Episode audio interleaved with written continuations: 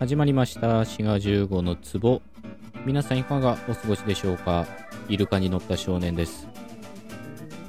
今回は、もうズバッと言っちゃいますけど、気体核同士と非能核同士についてお話ししていこうと思います。まあ何のこっちゃっていう感じですよね。気体核、非能核。これは非常に専門的な言い方なんですけど、まあ、僕もね、これはすごい苦手だったんですよ、ずっとね。どっちがどっちだったっけみたいにね、言ってることはわかるんですけど、ちょっとうまく、どっちがどっちっていうか、その名前が覚えらんなくて、まあ今はもう大丈夫なんですけど、そういったものをお話ししていこうと思います。まあ、そういったものって全然伝わってないですよね。で、非対角同士っていうのは、まあ両方動詞の話なんですけど、主語が目的語っぽいものが非対角動詞、主語が主語っぽいものが非能角動詞というふうに言います。まあこれでもなかなかわかんないですよね。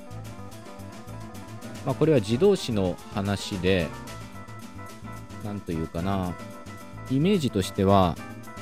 他動詞文っていうのを思い浮かべたときに、その自動詞の主語が目的語っぽいのか、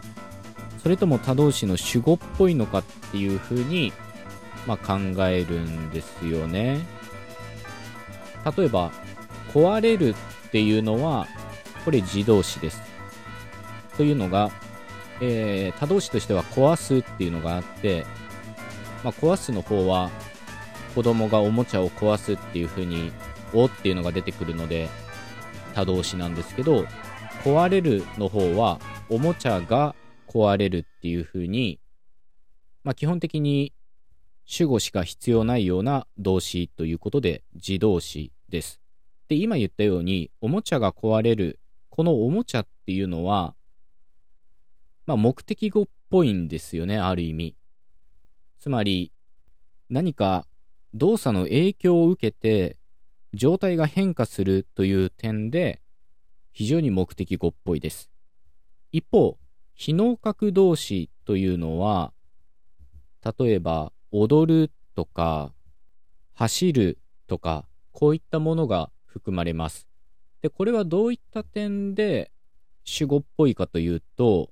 ズバリ動作種であるということです。まあ、動作種っていうのも言語学で使われる用語なんですけど、意思的に何か物事を行うという点で、踊るとか走るの主語は、まあ、いかにも主語っぽいっていう感じなんですよね。つまり、同じ自動詞であっても、主語しか出てこない動詞であっても、その主語が何か変化を受ける目的語っぽいものと、その主語が意思的に何か動作を行う主語っぽいものがあって、で、前者を非対角動詞、後者を非能角動詞と呼ぶと、そういったことになっています。滋賀15の壺。で、さっき言ったようにね、僕はこの非対角、非能角がよくごっちゃになって、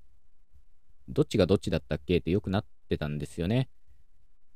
まあ、英語だとアンナキューザティブ、アンナーガティブっていうような言い方になって、まあ、直訳になってるわけなんですけど、まあ、ある日気づいたのは、非対角動詞っていうのは、本来は対角をが出てきそうなとこで出てきてないから、非対角動詞。で、非能角動詞は、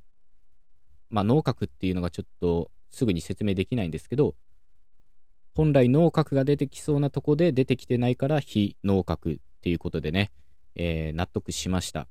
まあ、気づいたっていうか、本来ね、そういった意味合いで付けられていることだと思います。この非対角と非能角の区別が、まあだから何なんだっていう感じがするかもしれないんですけど、まあ日本語でも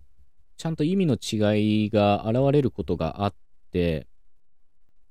例えば数量を表す副詞いっぱいみたいなもので違いが出てきます。いっぱいっていうのは他動詞だと目的語の数量を表すんですよね。子供がおもちゃをいっぱい壊したっていうと、このいっぱいっていうのはおもちゃがたくさんであるっていうことを表しています。つまり目的語を修飾している副詞っていうことですね。で、このいっぱいっていうのが非対格動詞と一緒に出てくると主語の数量を表すことになります。おもちゃがいっぱい壊れた。これもやっぱりおもちゃの数量を表してるんですよね。こういった点で非対格動詞の主語、おもちゃがいっぱい壊れたのおもちゃっていうのは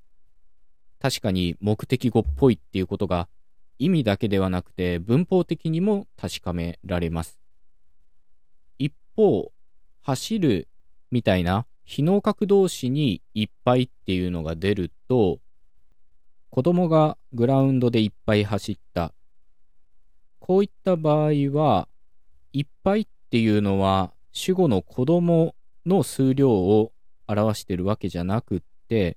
走った量を表しているというふうに言われます。つまり、いっぱいっていうのは目的語っぽいものを修飾することはできるんですけど、非能格動詞の主語は目的語っぽくないので、その数量は修飾することができないということなんですね。滋賀15の壺。この非対格と非能格の違いが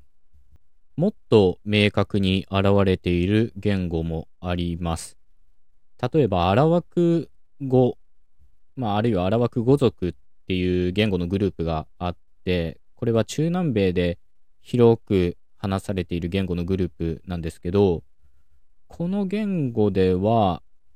主語や目的語の表し方が日本語と違います。つまりガとオの仕組みが違うっていうことですね。専門的には活格、不活格言語とか言ったりするんですけど、どういうことかというと、あくまで日本語風に考えるとですけど、まず他動詞から考えると、子供がおもちゃを壊す。こういう風になってると。で、非対格動詞の場合は、その主語が目的語と同じをで表されるんですね。おもちゃを壊れる。一方、非能格動詞の方は他動詞の主語と同じように表されて、子供が踊るっていうような表現になるそうです。これもなかなか面白いですよね。日本語の場合は非対格だろうが非能格だろうが関係なく、自動詞の主語だったらがっていうものがつきますけど、アラワク語においては非対格の方は目的語と同じように、非能格の方は他動詞の主語と同じように表すっていうことで、ある意味で意味としてはね、そっちの方がしっくりきてるかもしれませんよね。さっき言ったように、こういうアラワク語みたいながとおの仕組みを活格不活格、あるいは分裂自動性とか言ったりするんですけど、と言って日本語みたいなのは主格対格型、もう一つメジャーなものに能格絶対格型っていうのがあるんですけど、ここに能格っていうのが出てくるんですね。で、このあたりの話はまとめてやったものが確かあるはずなので、関連エピソードとしてね、 URL を概要欄貼っつけておくので、この後聞いていただけたらと思います。というわけで今回のお話は、一口に自動詞といってもその主語が変化を受ける目的語っぽいものと、その主語が意思的に何かを表す、つまり動作詞を表すものと、非対格と非能格と2つあるというお話でございました。最後まで聞いてくださってありがとうございました。番組フォローも忘れずよろしくお願いします。それではまた次回お会いいたしましょう。お相手は滋賀15でした。またねー。